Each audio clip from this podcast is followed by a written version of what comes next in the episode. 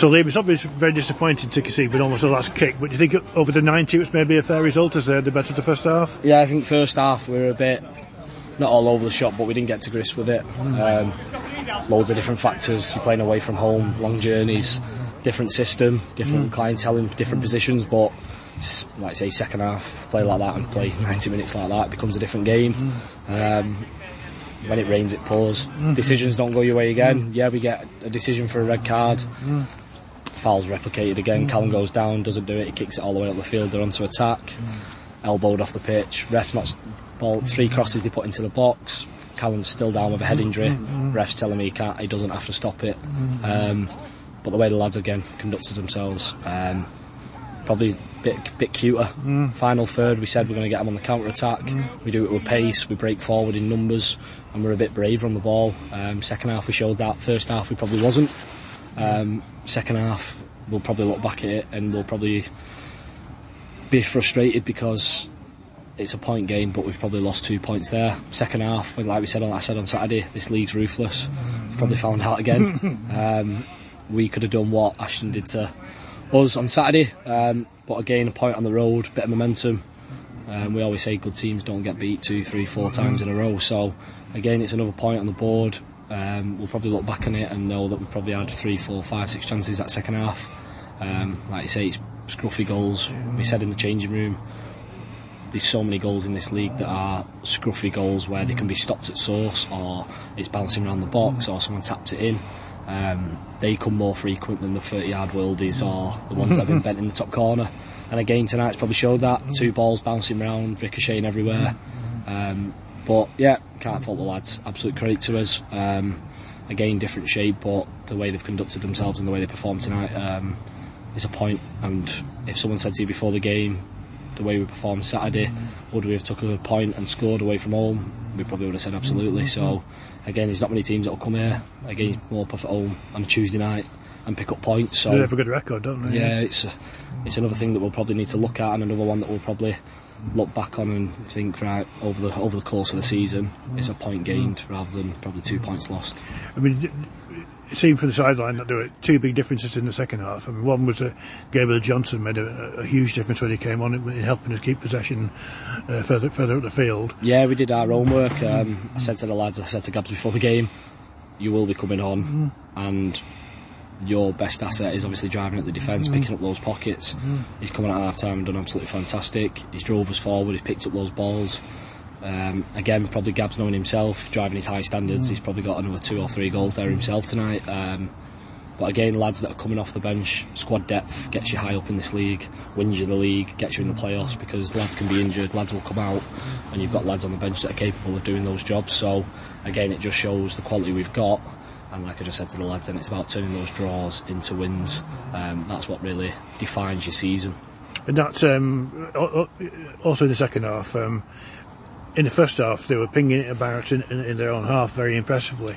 But in the second half, we seemed to be able to press them more, and we actually won the ball three or four times in dangerous situations in their we half. pride ourselves on the fact that we, we're high intensity, Yeah. high press. Um, we've got very fit lads all over the pitch.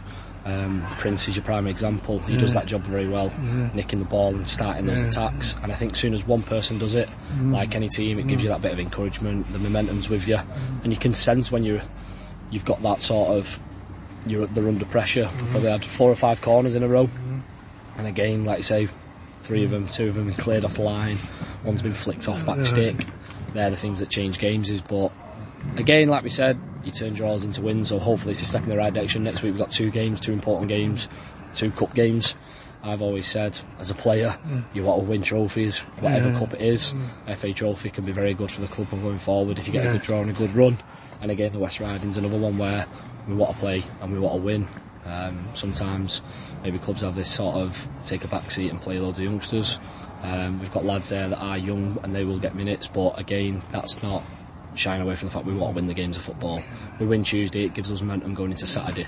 Yeah, yeah. I mean, you- you're very confident playing a high back line. You're, for an old guy like me, it, it, it makes me very nervous.